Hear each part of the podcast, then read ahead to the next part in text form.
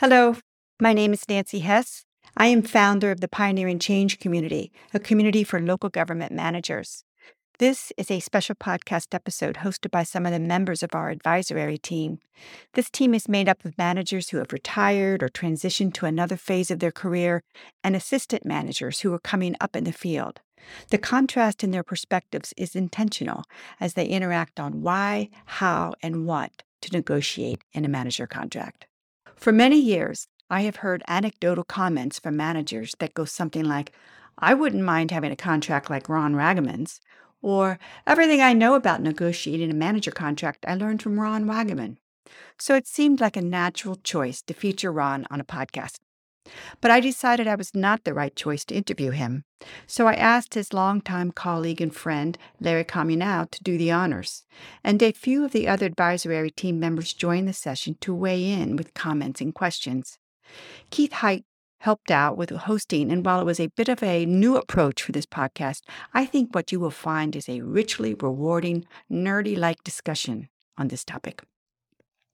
I have organized the show notes to help you navigate specific questions.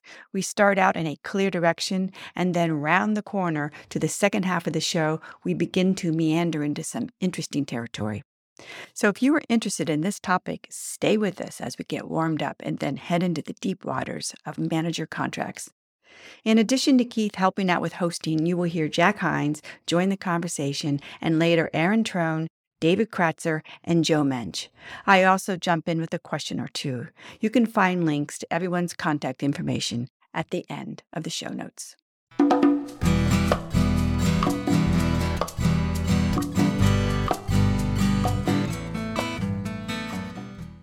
Thank you. Let's start at the beginning, Ron. Could you explain the statutory authority that allows governing bodies to provide for manager contracts in Pennsylvania? Yes, it's it's not really that old. All of municipal codes for townships in second class, for first class townships, for boroughs, and for cities. The first three townships and the boroughs, it specifically talks about the manager is uh, is authorized to have an agreement an employment agreement. However, of course, it's limited to no longer than two years. It has to be renewed after every municipal election. Course, under Pennsylvania law, that occurs every two years.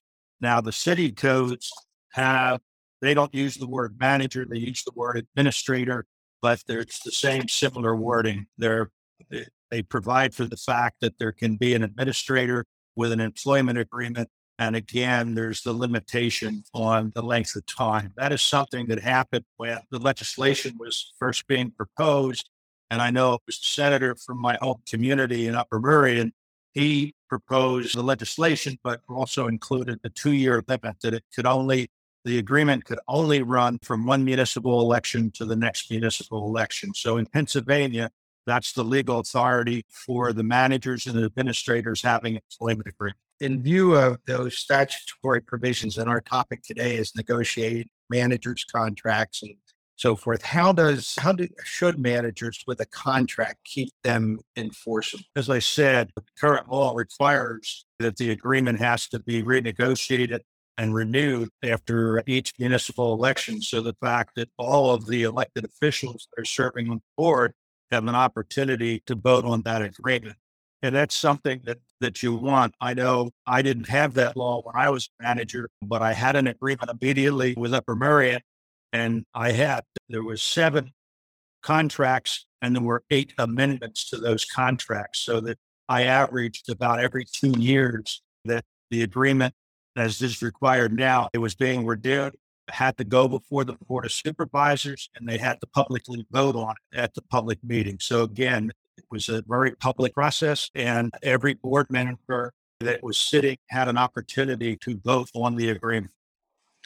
I think one of the things you've taught, taught me, Ron, was was to have all the sitting board members on the agreement when it's approved. That's what I always attempted to do. Of course, when I was doing it, I didn't have to do it before each municipal election. But as we all know, townships of the second class, it's two members, two members, and one member. So some years I could go four years, and others I could only go probably about three years in making sure. But I always in, insisted on having uh, the signatures a majority of the signatures of the sitting board members on the contract. That way, they were familiar with the agreement, they approved the agreement, and we really did get into disagreements over the benefits that were being provided and the township living up to those conditions that were in the contract. And then, of course, when that majority was going to change, like I said, today it's required, you have to go back in and negotiate amendments to your agreement or renegotiate a new agreement if that's what you choose to do. And that's what I did most of the time was renegotiate the whole agreement. So all of the language that was looked at as we were going through it, and the amendments that I was trying to get to the agreements were being discussed and being voted on. What would be your advice to the newly appointed manager negotiating his or her first contract? I think the advice I would give is one, go through the hiring process and you're not really going to get into any discussions. I didn't get into any discussions until I was made the offer to be the manager, in my case, of Upper Merion Township. And once I was made the offer, then I put on the table what I was looking for. And of course, one of those things I was looking for, I made them aware of that I, I wanted an employment agreement again, because as we all know, the average life expectancy of a manager is four to five years. And in most cases, and this was my case, I was moving from outside of Upper Merion and bringing my family in, incurring that expense of getting a new house, moving the family down, and so on.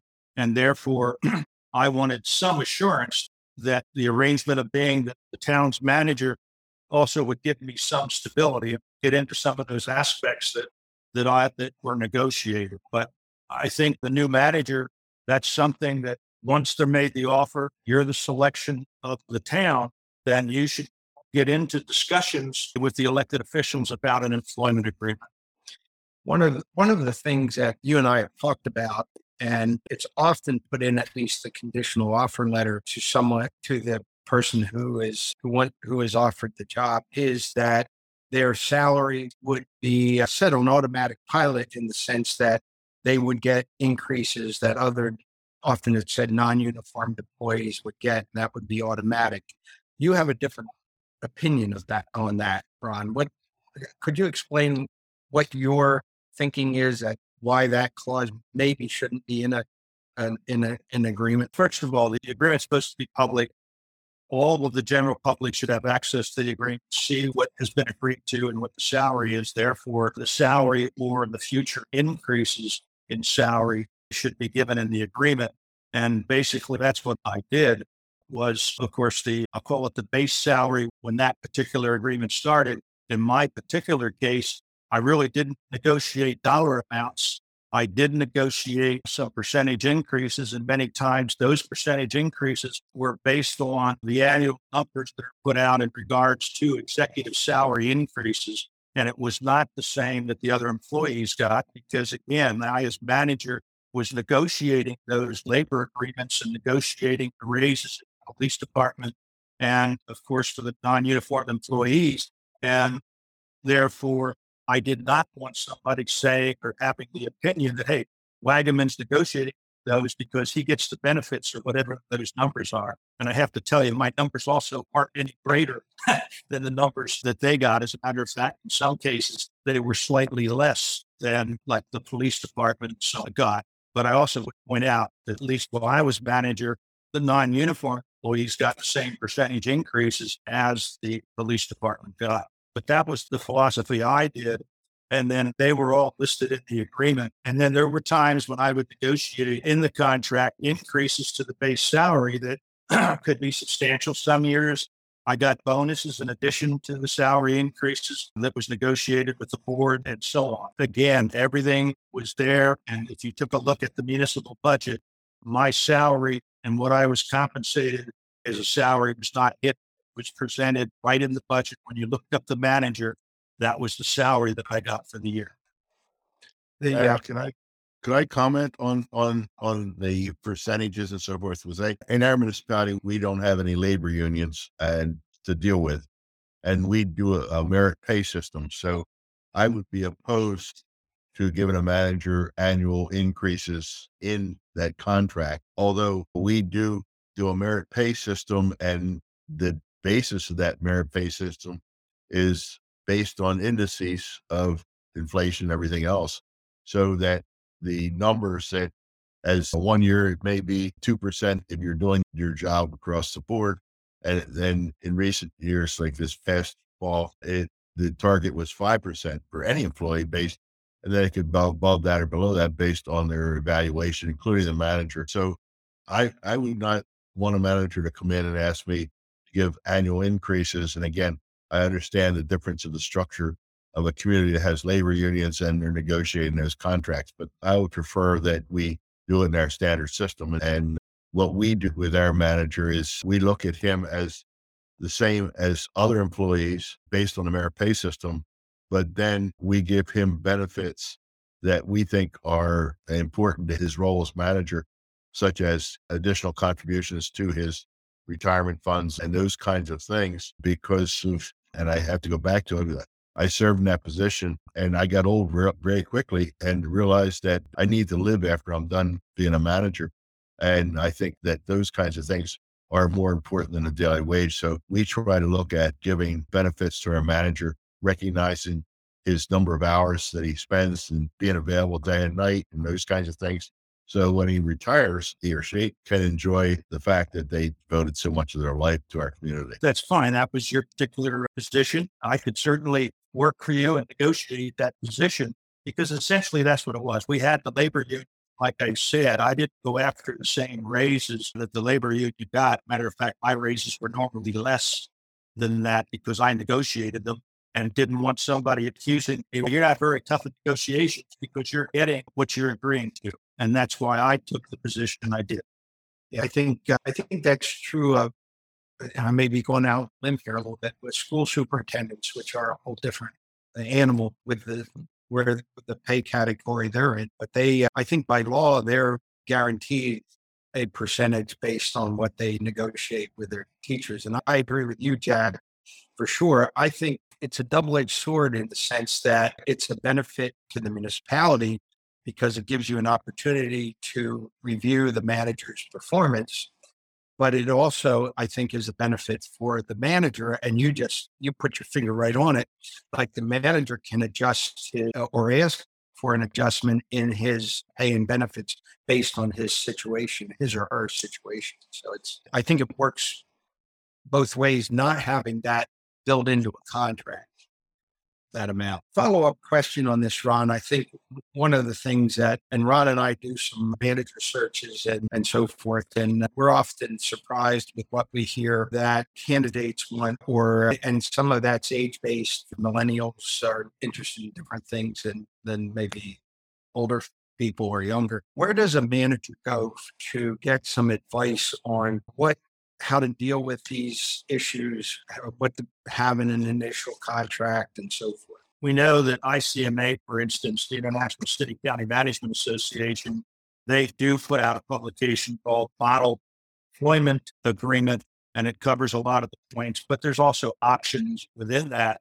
Also, PSATs, or not PSATs, but in the state, there was a publication that was put out again on municipal agreements that not only provided a draft agreement, but also presented some of the arguments about why a manager should have an agreement, checklist of the conditions, and that it also gave some strategies on increases in compensation and so on. So there's there's a number of things that are out there, but also just meeting with your fellow managers at some of the association meetings and so on, and feeling out if they've got agreements. I would tell you this nine times out of ten, uh, they'll share if they've got agreements, they'll share the information with you.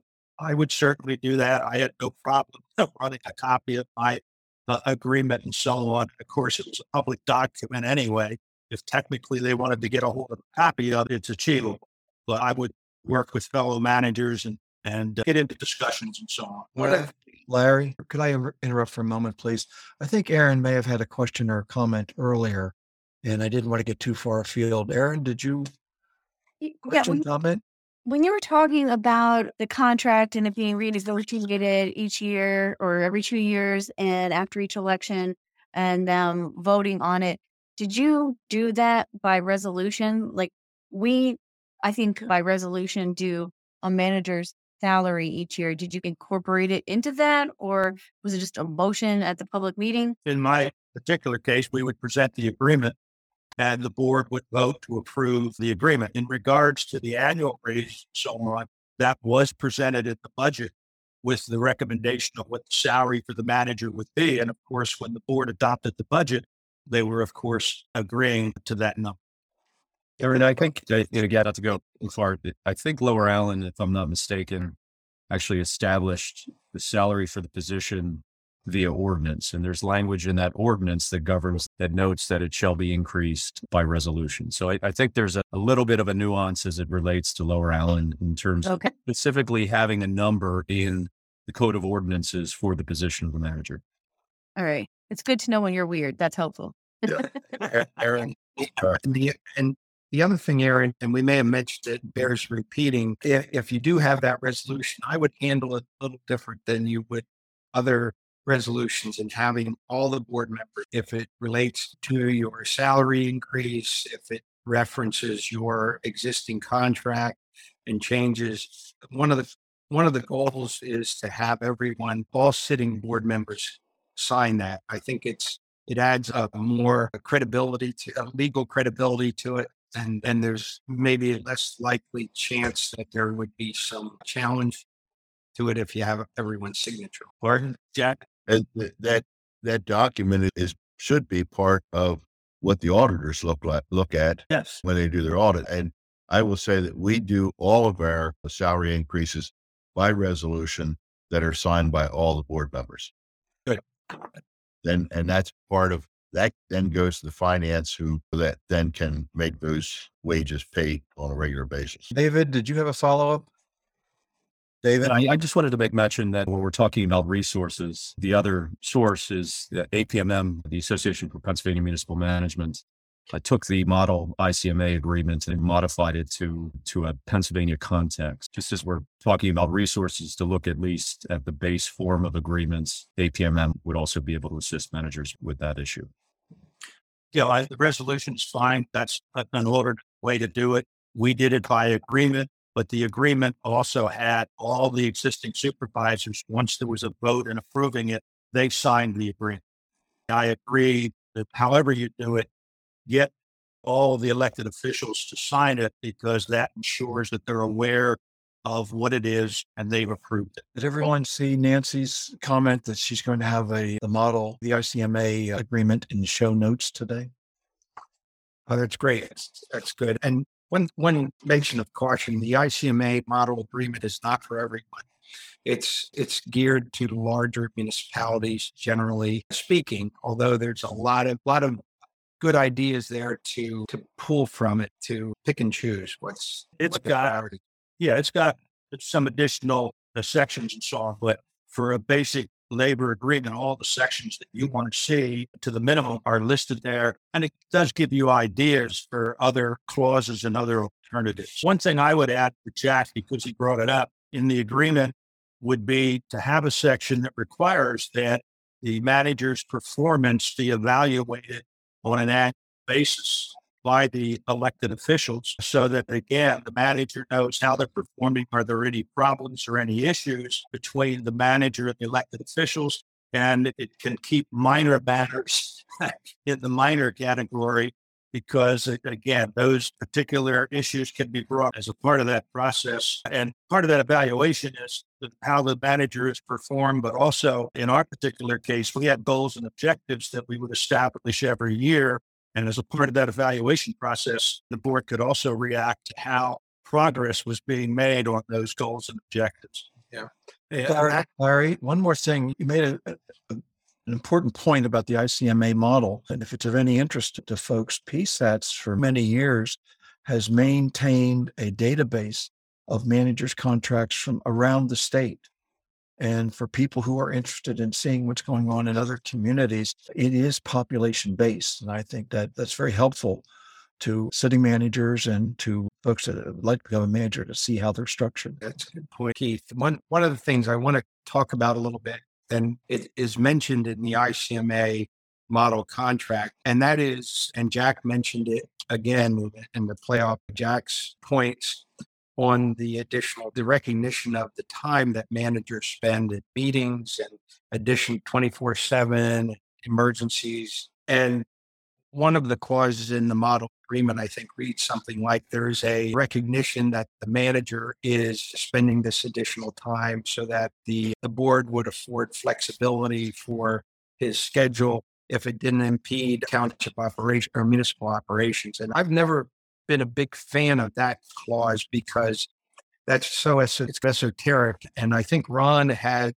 approached this more in a more specific way. And which, uh, Ron, do you want to just expand on that a little bit on how you dealt with the additional time you put in as a manager? Oh, over time, as I worked for Upper Merion and things changed, we were able to work with the board and in the case of the different department heads and your chief executives who were salaried and weren't necessarily uh, open to overtime, the board eventually agreed to a policy where comp time by those individuals could be accumulated after the first three night meetings of the month. And they could accumulate it on an hour per hour basis. And then that gave them additional time. So they did need to modify the contract or take time off if they put extra time in. That was the way, in the case of Upper Merion, the board ended up agreeing to, to recognize those extra hours that, that they put in. Let's let's move on I- to Uh, Ron, let me just comment on that. We actually do that for all of our senior staff level people that are uh, required to attend meetings and so forth. But for the manager, and that's my opinion, in being both sides, in my opinion, as supervisor, is that we hire the manager. We want to give him proper compensation, proper benefits, take good care of him, but we expect him to do the job in whatever way it takes, whether it's excess time or little time. I can remember when I was first hired in the municipality, one of the supervisors who I had great respect for, still do, said to me, says, We don't care how long it takes you to do this job. If it takes you 100 hours a week, that's your problem. If it takes you five hours a week, that's also your problem. But Hmm. you get the job done and accomplish what we want to get accomplished, and we're happy. And I tried to balance that out. I know we all spent a lot of time, extra time, it, working for the community. It's mainly because we like to do it, I think. But also, we also were able to do things on, a basis. Sometimes on Fridays, you know, I'd stay later at the Rotary meeting or those kinds of things, and because I could do that, and it worked out very well for us in the community. But I don't, I don't agree that a manager should be granted comp time and trying to manage hours because I think they're more professional than that, and they can manage their time to their benefit as well as community benefit. I have no problem with that, except I disagree with it's not professional. It's professional. I consider it's professional if you negotiate a JAG and it's something that the elected body agrees to. I used to put in 60 and 70 hours a week. I was out three to four nights a week and two to three things Yep. on the weekend. Worked it out with the board. They did it for the executive employees, but then they agreed that could apply to me. And I never took advantage of it in regards to taking time off stuff. Because again, I'm like you. It was a job to get done, it had to get done. It's it's an interesting topic, and I agree with you, Jack. And sometimes I got to say, and maybe we're the three of us were guilty of this. We're our own worst enemies because we we do this voluntarily because we think it takes we have to be in control, quote unquote, and we be everywhere. it's a common. I get all this. How do I say this insight from my wife? She tells me that those we're all control freaks, so managers are, and and sometimes it's self inflicted. That's, that's what I'm trying to say. But you're you make a great point. Let's move on to the uh, uh, severance clause, which is the focal point of most contracts. The severance clause essentially provides for salary and benefits to continue if the governing body wishes to terminate the manager's employment. What amount of severance is reasonable? And let's start with that, and we can move on to some other things. And I know that's a that can be a subject of varying opinions. Again, it depends. It depends on the board. When I was first hired by Upper Merion and I had a two month severance package, it's something that I negotiated because again, I was moving my family down, incurring expenses of moving. They did not assist or pay any of my moving expenses. And of course, had to sell the house, buy a new house, move the family down. And originally, I wanted I was hoping I could get six months. I ended up with two months. And then eventually over the years, that grew in, in negotiations with the board to where it, it became six months. And then eventually it got to a year and they agreed to a requirement that they had to give me 90 days notice if they were going to let me go. And if not, then that got added to the severance package. And that was, of course, when I was in the middle of my stage, my career with Upper Merion and still had the family and so on. Then over the years, as I, uh, uh, as Jack said, as I approached retirement, then I negotiated changes to where the severance package got phased out and they agreed to make any contribution of 25% of that into a health retirement savings account for when I retired. And eventually the severance package just got lowered to 30 days at the end of my career. Again, this is something that you as a manager need to do. You need to evaluate where you are in your life, what are your priorities, and then negotiate changes in the agreement to support that. As I got older, uh, especially when I left uh, Lower Paxton after 12 years, I had a total of $3,000 in, in the retirement account. And that was one of the reasons that I pursued. And when I was first hired by Upper Merion, they agreed I could go with a 457 account with ICMA. And I was went in and it was my immediate, it wasn't something that I had to work 12 years to be vested in the pension program. And then over the years, and again, as I got closer to retirement, negotiated that percentage up to where they were putting 10% in. I was matching the 10%. And then actually, when they switched their non uniform pension program from a defined benefit to a defined contribution plan, they also allowed me to go in. And then that added to the point that really I was getting 25% of my salary put into pensions. And again, like I said, that was at the end of my career. And when I was looking at retirement, making sure that I would be in a good position. And I always made sure I matched the numbers that they were putting in as well. And that's what you have to do. If You're working on the agreement, and as life changes, then you negotiate in each subsequent agreement the changes that best support your goals that you're that, that you've now established. Yeah, uh I'd like to comment that I and I've gone back forty some years doing our township did the first manager's contract, or not contract, but the ordinance to enable the township to have a, a manager. And within that was a section where we dealt with severance and it was based on number of years and so forth, so much time for the number of years you'd served and that kind of thing. And interestingly enough, we just reviewed a an employee that was there was an agreement that they wanted to leave. We were happy with that, and but uh, they wanted some benefit from leaving early and that kind of thing. And our present manager said, we're going to give them this and this based on what we have, the, what we had put in the original manager's contract, just so it'd be, there'd be a basis for, for the public. And I said, why the heck are we giving them all that?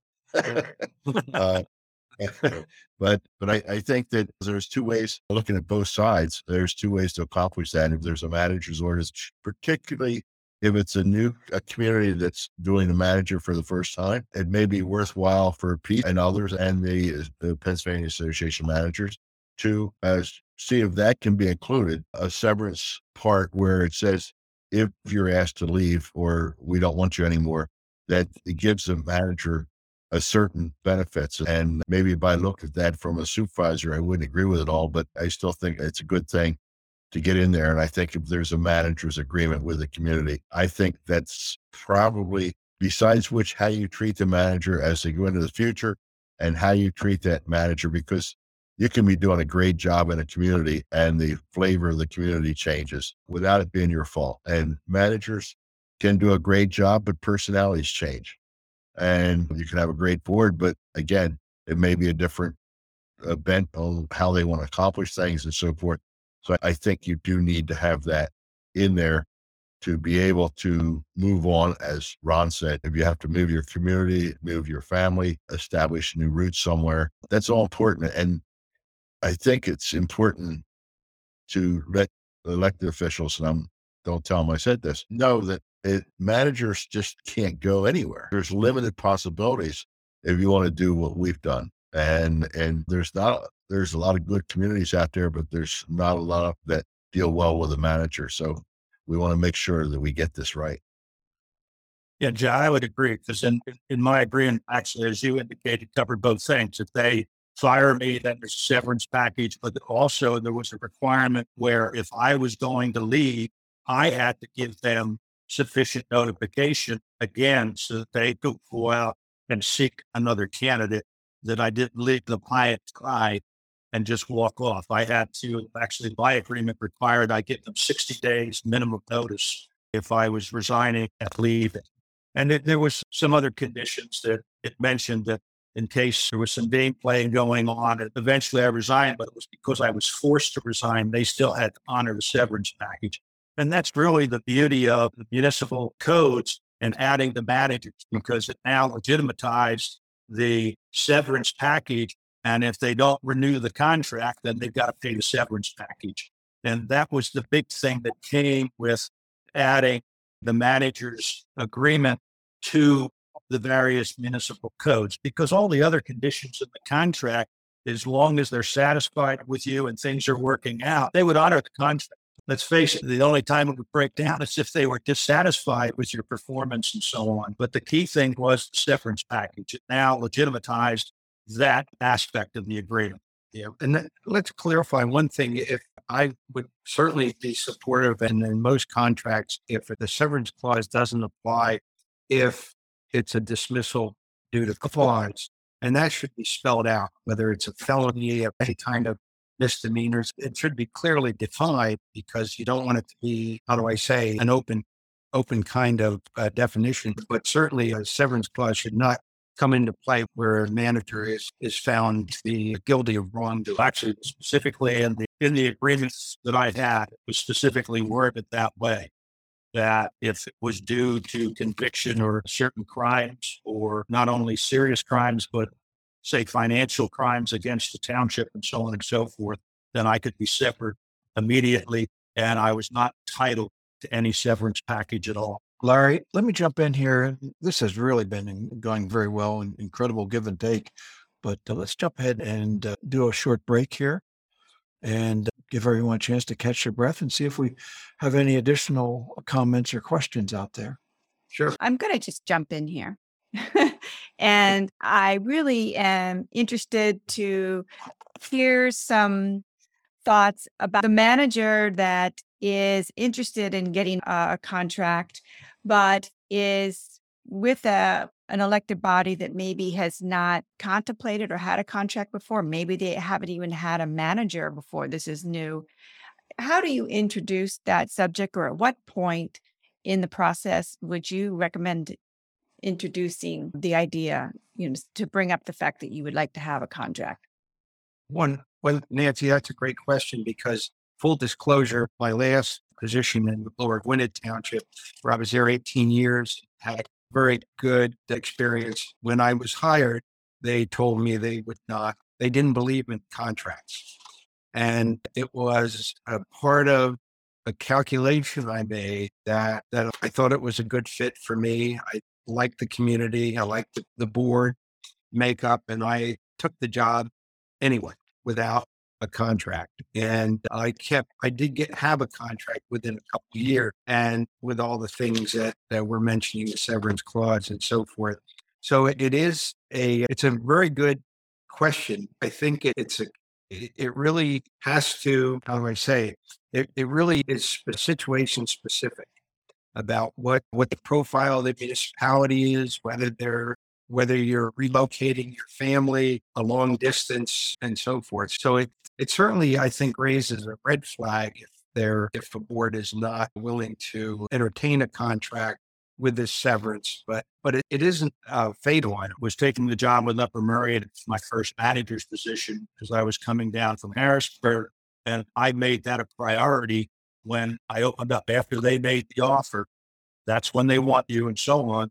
I figured that was the best time to bring up the fact that I would like an employment agreement and why I would like the employment agreement. Because as Jack said, it really takes, it, it could take six months or more for a manager to find another job. And that was the arguments I did. I was fortunate in the case of the elected body that I was dealing with. They were in agreement and we sat down and negotiated an employment agreement immediately when I took the, went into effect when I took the job. We were all older folks. When we were hired in various positions, they didn't do the thing, at least I don't recall, that most is done now is an offer of employment. And most, anytime we hire any professional people today, there's an offer of employment made and I guess my question is when an offer of employment is made, does that become a contract? And that I know that I have hired outside the township. I'm president of the library. We just hired a new director. And when we made the offer of employment, that became a negotiating tool, which was very appropriate. And we amended that to suit both the library and the new director. And my question would be if you went in municipality and municipality gives you an offer of employment, does that become a contract or is that an enforceable document based on the fact that it's an offer of employment and increase, includes some negotiated process, their programs, whatever. In many cases, Jack, it is considered a contract if the offer is being made by the governing body of position, here's the salary, here's the benefits, and it's signed off by the chairman of the board, that's a written agreement for that. But it also, as you said, can open the door to where there can be some additional negotiations that take place. But I think the critical thing I'm trying to point or make is that, hey, if you're the manager, you're applying for the job, they've agreed to give you the job, you need to feel out to what extent can you get to an agreement? Is it just a letter of engagement or is it a letter of engagement with other modifications? Of course, there's some other things that I would point out that I uh, made sure I wanted to put into the agreement in regards to indemnification and and some of the other things that you also want to get right. And you want it to the, the agreement to point out the ordinance that you're operating under and so on. That's all part of it. And then, of course, as I said, an indemnification clause and even the bonding clause where you're required to get a bond, but you put it in the agreement. If I qualify for a bond, the township has to pay the premiums on that bond. That's something you put into the agreement also. Yeah. I do think, Jack, direct, directly to your question, that the courts have ruled that those offers are contractual, can be enforced contractually. I know of a couple cases, not involving managers, even involving hospital administrators and so forth, where that's been that's that's been the court's decision. So I I think they are enforceable. And they should be. They, they, right. And again, I'm looking at, at these issues from both sides, from being a manager and also being an elected official. But I really think that, particularly today, written documents are very important for us to at least understand what our mutual basis is. And I would I would suggest, and I have suggested to municipalities that are hiring a manager for the first time, make sure you put down what you expect from them and what they're expecting from you, and at least in some kind of a document to make sure that you all have a basis of operation. I agree with you. It cuts both ways. It's telling the elected body what the manager's looking for, but it's also telling the manager, hey, here's the elected body and what they're expecting from you. And it can avoid legal entanglements if you want to fire the manager, because then you have a basis for that. And I know from teaching with you, Jack, you've told stories where you've had to discharge employees and you've been a very scrupulous, very scrupulous about your record keeping and you were your actions were upheld. That's essentially runs in the same same vein. That, that those expectations you even though you're a at employee, you can discharge people, but you can't discharge them for the wrong reasons. And and if you don't have a basis for the discharge, you can you you uh, expose yourself to those wrong reasons, even if they're not justified.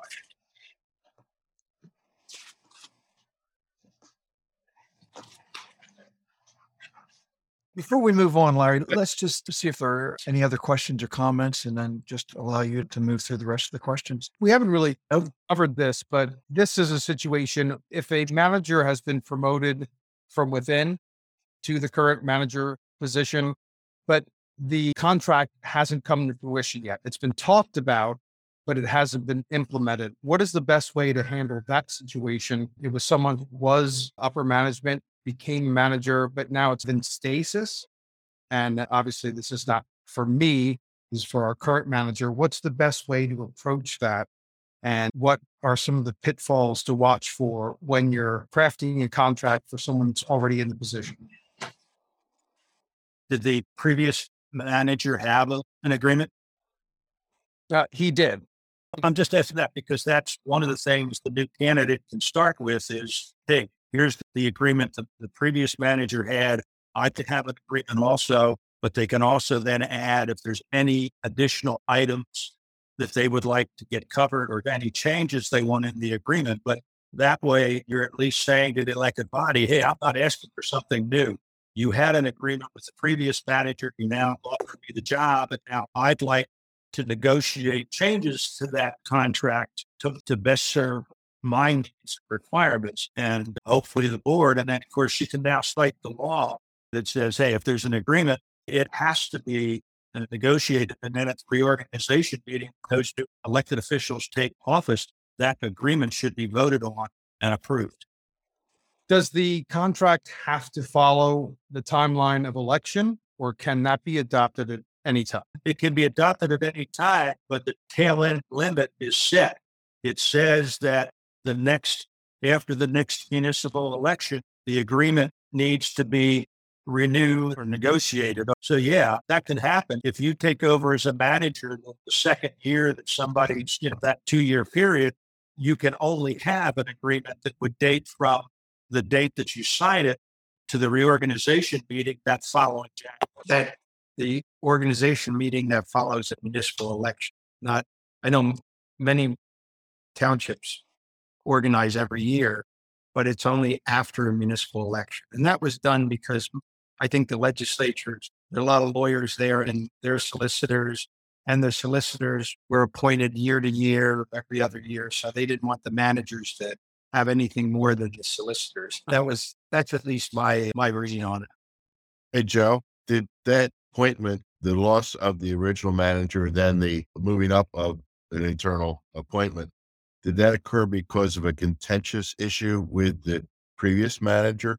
Because I would be very concerned that some of the officials, again, nobody pays a lot of attention until it's time to pay attention. And that manager's contract may have offended some of the elected officials because they didn't know much about it or didn't understand it until they were put in a position to use it. I would be very careful about how that was brought forward from a, a point, appointment from within. Yeah, th- this was just the manager left for another position. So there wasn't any bad blood. It's just that we we have the manager now. He's terrific. He's fantastic. I just think that he's already broached the subject with them. Hey, this needs to be done, and everyone agrees. Oh yeah, we'll get to it. And I just would like to see it not be in limbo for so long. I think it's important for him to nail that down for another. You're right, Joe. I can also tell you, I would, even if, as Jack said, if there's some aspects of the agreement that they have a problem with because they didn't understand it, then fine. Let's open up the process. Let's negotiate a new agreement. They can bring up the points that they have with that previous contract and you, you would try and work them out. If it's a serious problem, it may be enough that I wouldn't take the job. And Joe, persistence pays. I think you can't, you just have to keep at it. And it's kind of like I was thinking of this earlier, it's kind of like fire insurance. You don't, the best time to get an agreement is when everything is going well. And it is ah, right now. And what I'm concerned with is we have the potential to have the five member board be replaced by three new members. But I'd like to see the manager get this secured, at least in place, even if it is, like you said, short term and has to reset next election. It would be good that it exists before that occurs. We've already had one member resign. So right now we're doing the search for a replacement commissioner. I hope Ron and Larry would agree that even if it's a short term contract, there's precedental value going forward with that. So I think it is a meaningful agreement to have in place. So, Larry, you want to pick it up again with the questions? Sure. Be happy to, Keith. And I think we've touched on some of these things, and I'll apologize if it's redundant, but we talked a little bit about the initial contract being very important But, and Joe provided a great segue to this. How do you believe a manager should negotiate for additional benefits? And I'll add to that the question of what are the, some of the reactions you might expect when the subject of enhancements to a contract is brought up? I think now it's even more so in the sense that the law requires that you have to reopen the agreement after the next municipal election and amend the contract and anything else. Because of that, it opens the door and it certainly gives you, as the manager, the opportunity to submit some changes and so on that you would like to see to the agreement. As I said, that is something that I did in changing the severance package and going over to the health retirement savings account, even negotiated for them to create the health savings account. And of course, the executive employees were in that group because not only did it do that, it also allowed that there could be lump sum payments on an annual basis, in addition to the, the payroll payments that were made, you could negotiate some lump sum payments if you did it when you set up the health retirement savings account that allowed you to put more money into that account. Again, as I said, it goes in tax free and comes out tax free. So that was something that that I looked at and took advantage of. In regards to an example with the car, when I got to the tail end of my career, because I had negotiated to where I had full use of the township vehicle for business and personal use. But when I was getting close to retirement, I knew, hey, I needed a vehicle of my own. So what I did is opened up as a part of the contract renegotiations, did an amendment where the township just started paying me a monthly fee towards the cost of the car, operating it and maintaining it. And then that way, when I retired, the car was mine. Uh, so that was a change I negotiated. There were some other changes that I negotiated over time in regards to training. Came to an agreement with the board after I had negotiated to, to go to the Kennedy School of Government, that program for executives in state and local government. We also negotiated that they would allocate $3,500 a year for training to a maximum of 10,000. And then I could use that to take courses that would benefit the township.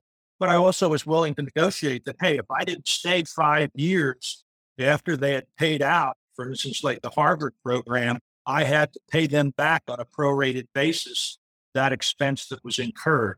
So that that opened the door that I could take additional courses that, that I wanted to take. That they were some changes that we did into the uh, agreement. There were some other changes that over time, like I said, when I got closer to retirement, there were certain changes that I wanted. I also always negotiated I made a payment towards the health insurance. I made a payment towards the use of the phone. And when it was a car that I made per, these were all for payroll that I was making payments. Again, that was for tax purposes in the sense that I didn't have to claim then the value of the employee because I was paying them on a monthly, on a, well, a per pay basis for use of the automobile for my own private use. When you negotiated the, these enhancements, I'm going to call it that, did you tie the, uh, and Jack mentioned it earlier, you mentioned it, Ron, did you do that in concert with the annual review? With I, like I said, it was always one of the things in the agreement. It required they had to evaluate my performance on an annual basis. But we also would have annual meetings where met with department heads, but also met with the elected officials to establish the goals and objectives for the upcoming year. And then as a part of that process, as I told you, in my evaluation, they would also, in what they wrote up and so on, not only my general performance, but they could add to that if they were satisfied or dissatisfied with the performance in regards to implementing the goals and objectives that they had established for the community. So it was part of that overall process. So right negotiate. And it, listen, they don't automatically do the evaluation. It was something that I had to sit down with the chairman and the vice chair and talk about it. I put together the form to give to them. And yeah, sometimes it took a little urging on the part of the chairperson or the vice chair to get the rest of the board.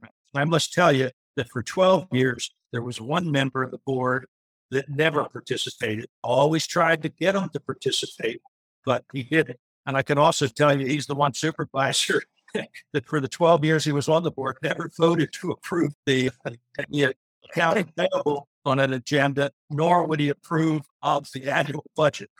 I think it's great to do the evaluations. My experience too is that, and Nancy and I have talked about this, that it's it really takes persistence to get board members to do those evaluations. It's not a and Jack, you, I'd be interested in your comments here because a lot of board members will say, look, we'll let you know if, if we don't like what you're doing, fine. They don't want to get into that critical. There's something, there's an approach avoid aspect to this, much like managers with doing evaluations of department heads and everybody else. So it's, it, it does take, go back to that word persistence to make that happen.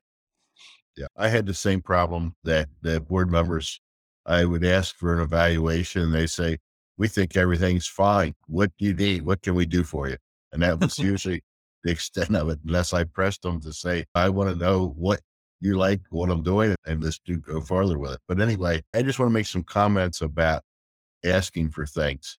And I, as an elected official, I'm involved with a number of organizations where I do personal reviews, personnel reviews as part of board of trustees or whatever.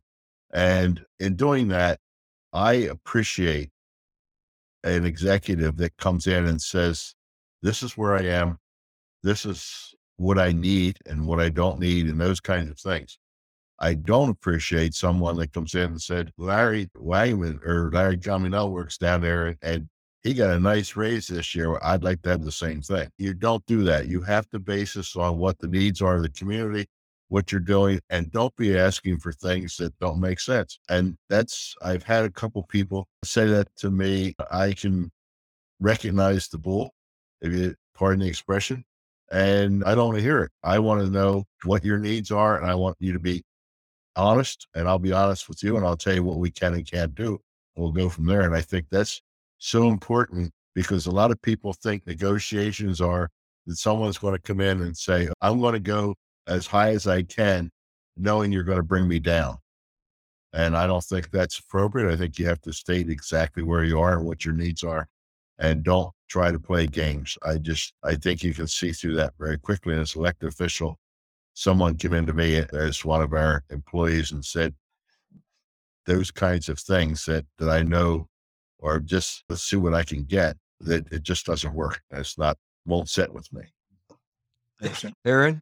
Yeah, I was gonna ask at what point in the like hiring process would you want to hear from somebody about what they want in their contract? Do you want to go through the whole process and say, this is our primary candidate, and now you get into, so now you want me, and now here's the things that I want? Or are you interested in hearing that almost going in what the needs are? Because I would want to know what people want ahead of time before I would want to hire them or go further down the road. But also at the same time, it might seem presumptuous. Have you been in that experience? I'll answer it from the manager standpoint. I wanted to wait until I've been made the offer and I'm the candidate. I'm going to be honest, that puts me in the best position. Okay to negotiate the things that I would like to see. But I also agree with Jack. I just, I never negotiated something just on the basis of somebody else's contract. Like I said, I evaluated my contract based on my life when after different changes as my life was changed. Also, as you saw, I never, I was always willing to quote, put in, like I said, health insurance, copay, telephone copay, the vehicle copay. And again, that was also as part of being the manager, I have to sit down and negotiate with the employees. And of course, co-pay on healthcare was an issue that came into being towards the end of my performance. And the same way with some of the other issues when we were dealing with the police and so on in regards to use of phones and vehicles. Okay, because I was making co-pays and doing things. They couldn't really complain when I said, okay, police, if you want to carry our phone, blah, blah, blah, blah, then you need to pick up X percentage of the monthly fee for that phone because you want it for personal use. And we were able to negotiate that. One of the reasons I ask this is because I think when you start to get into that contract negotiation, you start to really see the personality. So I was in a position where I had been selected and you have been through the interview process, but I guess because it's routine, they're asking everyone the same thing. It didn't really get as vetted. And so by the time they made the offer, and then I started to talk about what was important to me for a contract, like we literally walked away because was not going to be a good fit because things that were important to me at that point in my life had to do with a little bit more of the flexibility because I have a young family. And that was like unheard of to them. And I was just like, this is, we're, we're not going to be in a good spot. But then it was awkward because now I felt bad because I'm in government and now I'm like, now they got to go back out. Now they got to go do this whole process over again. I'm like, I, part of me like, I wish we would have started with vacation time because when you said, hey, you have to work here for six months before you can have a sick day or take vacation. I said, have, do you have children in, in, in daycare? Do you know how often they're sick? And then this was before COVID, but those are real concerns. And so I start to see this now too with employees, the real change in what is important for benefits, less about severance, less about sometimes money, but a lot heavier on flexibility. And so how do we work that into kind of our mold? And I think there's sometimes a mismatch between, let's say there's a lot of managers that are retiring and that was important to them because their families have grown up and they didn't need as much time and they were willing to put in everything. And it's not that I'm not willing to put it in. You're trying to balance both things. And so I felt like there was a real mismatch between what it was that I was going to need and what it was that they were going to offer. And I, I, look back and I think, I think we dodged a bullet. And I know I did because the person who came in after me lasted three months. And I'm like, you didn't ask the right questions because it was a nightmare. It was a nightmare. They've been through, I think, in the last three years, three different managers. And I'm like, ah, that place was burning and churning them. They didn't hear the need. So I guess that's kind of my question is when's the right time to start to ask those questions? Erin, I just have a quick comment and don't take this personally and I don't mean it the way it may sound, but I think it's very important when you're looking at a position in any entity to look at their personnel policy and their how they structure their vacations and all those kinds of things. And again, anybody that has six months before you can take a week's vacation or a day's vacation is antiquated. You don't want to work for them anyway. It's just not today's world. But I think today we recognize, and again, I'll go back to just a recent hire at the library. And when we made the offer, that's when we sat down now in the interview process. We asked about whether there was anything that, that they needed that was different from our personnel policy. There was a mention of a couple things, but we didn't negotiate that until we made an offer. And then we sat down and came to a conclusion that was beneficial to both parties. But yeah, I think that doing a little bit of homework ahead of time and looking at what policies that community has will give you a good indication of what you're up against when you try to. They had, they had a uh, manager and had been there for 40 years. So the last time they bothered to redo or update any of their personnel manual was when they hired that person. So I'm like, one of the, when they say, what's one of the first things you would do? I'm like, I think we need to take a look at your personnel manual. And I think my thought was potentially often the managers can negotiate things that are above and beyond outside of what the normal personnel manager or personnel manual has. And that was maybe my hope going in because it that wasn't going to work very well.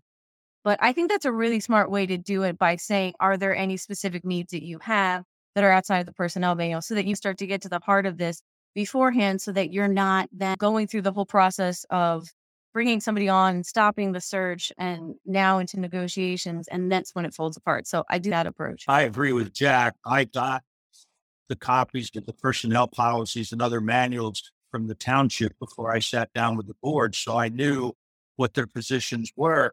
And that actually helped me in presenting some of the things I was requesting. For instance, instead of no vacation, because I already had 12 years into the business and was being hired as the manager, I was able to have a good conversation with them and negotiate with them. And they agreed to give me the 20 days of vacation immediately. It's a tough call, Erin, and I understand your point completely. But I really do think it's very difficult to, in, unless you're asked a direct question by the board about what you would need I think you you're in the best position after the conditional offer is made and there is some back and forth negotiation. And I understand what you're saying. And I've had experience with this. Ron and I have where folk, the younger folks are interested in flexibility, perhaps more than salary. I had a candidate who uh, said that in an interview, he wanted five weeks of personal time off the first day one. He walked in. Now, there, there were a group of managers, or excuse me, a group of supervisors that were my age. They all looked at each other and said, "That's not my experience in the workplace." So it became it became a negative, a, a huge negative. So that uh, it's just that it's difficult, I think, to make those kind of I'm going to say statements or uh, you call it demands or needs until that offer is made. I think that I think that's what you need to do. And Jack made a good point. If they're telling you you get no vacation for six weeks, you're at six months and you're in there in the that vacation schedule like uh, like everybody else, it's not a place you want to go because most contracts I've seen four weeks as the day you walk in, the manager's given four weeks vacation. So it's not, that's just not a, that's not a good spot to be in. I would like to add, I think, especially in the past three years, we've seen a shift in time as a currency and what it means to people, not necessarily myself. I've been at the township 23 years and I'm old school. I didn't get any vacation my first year because I was just a clerk in in the parks department. But I think as we see uh, our field transition into the next generation in the younger hands, I think you're going to see money not necessarily be less important, but I think time and flexibility is something that we're going to see in manager contracts that is that's going to be the focal point not necessarily increases or what they're making is the amount of flexibility that they have because time and time off, what I consider time off, the definitions have shifted even for someone my age. Younger people want to have that in and out ability. Although in government, we all know you can't really do it remotely. Yeah, you're never off. I can tell you that a recent recruitment we did in a municipality that had a four day work week was a was a very attractive. It attracted some interest from the candidates. That that was a big incentive for for some of the candidates that they would Friday was either work from home or an off that they were off. So it's you're right, Joe. It's it's an important aspect. Yeah, yeah. I think in generally when I look at our employees and the issues today of hiring employees in municipalities, one of the things that, that we see the most are the benefits and flexibility. And I can remember when we started our own refuse department a number of years ago. Uh, we had we we weren't as draconian as Erin mentioned with you don't get anything for six months, but you earn a day off each month or something like that. And when we hired drivers, a lot of those drivers had experience and had worked for other people and they were coming to us and then they they were losing vacation time. Within a month of hiring all of our refuse crew, we increased every vacation time to a minimum of two weeks to start right away because we wanted to hire people that had time in other, as Ron mentioned, he was in another community where he had time and you can't just go and give that up. So I'd like to just jump in here. And I think that what you all are talking about now is really great, great back and forth. But we do need to move to a closing. And I want to just offer here one of the observations I have made over my discussions with Larry and Ron and getting ready for this session is that so much of what is done at the manager contract level is a form of leadership it is setting a tone. What goes into that manager contract is the manager setting the tone for what is then going to become, in many respects, available to other uh, staff. And staff see this potential. So I want to just acknowledge that piece of it. And maybe in the wrap up closing, as Keith can walk through this and each of you, he can have each of you give your closing comments.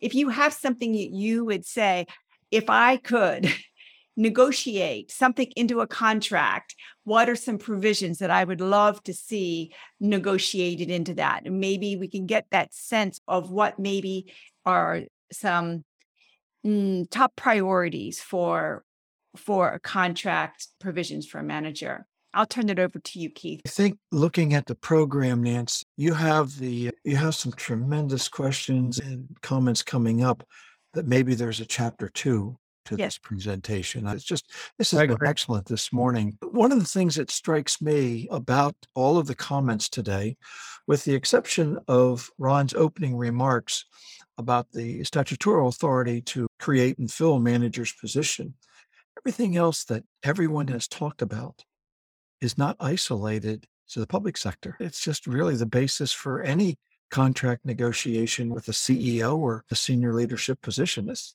been a very thought provocative and interesting discussion. But at that point, let me just ask Jack, Joe, Erin, if you have any closing thoughts about about the presentation today.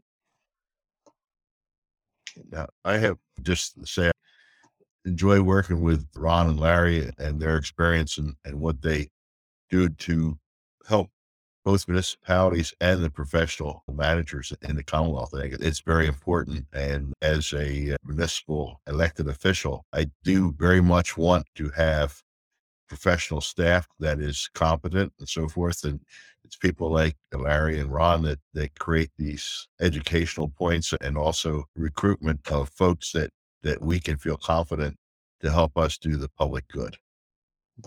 Thank you. I would just say I appreciate everyone's right. professional insight and your years of experience. I'm in awe of people that have dedicated so much time in local government. I don't know if people in the private sector can appreciate how difficult it can be at times and navigating the political waters and the personalities and the changes that come down from federal and state. I think it's a very unique, rewarding profession and I guess my parting comments would be I love what I do. Clearly, I'm in it for life.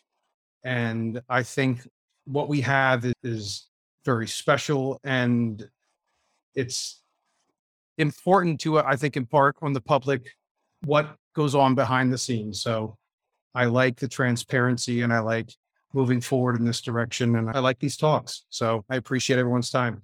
Thank you. Yeah, my comment was going to be along the same vein is one of the resources that you guys maybe humbly didn't bring up yourselves.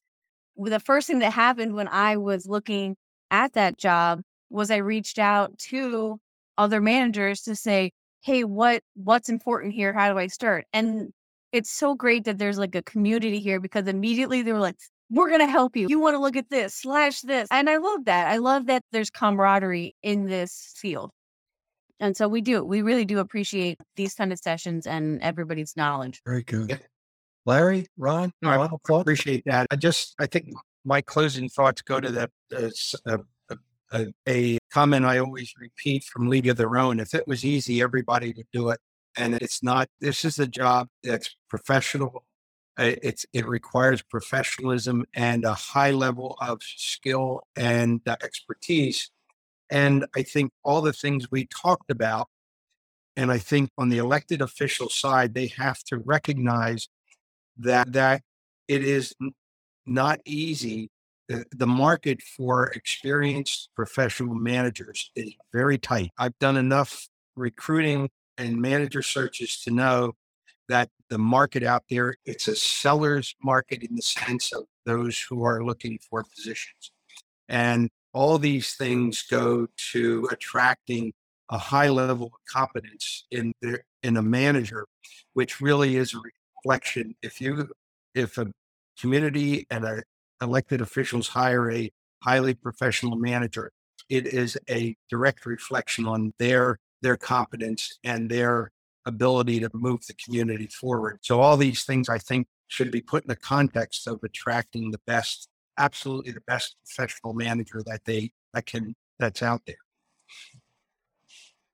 I think the comments, I think as a manager, you have to understand the elected officials. You have to understand their concerns and so on.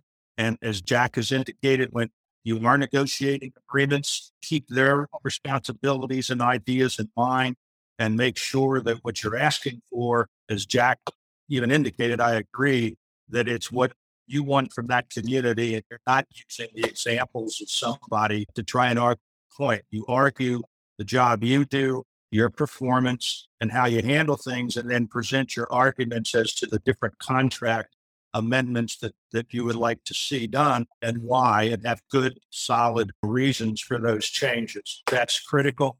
Uh, the only other thing I would say is if you're going to negotiate, as you indicated, the problems you had with the community, is you want to make sure that you not only get a hold of if there's a, a contract uh, in place, but also their personnel policies and review them and understand them so that when you go in to negotiate. I learned very quickly when it came to sick leave in Upper Merion, I didn't have to negotiate sick leave.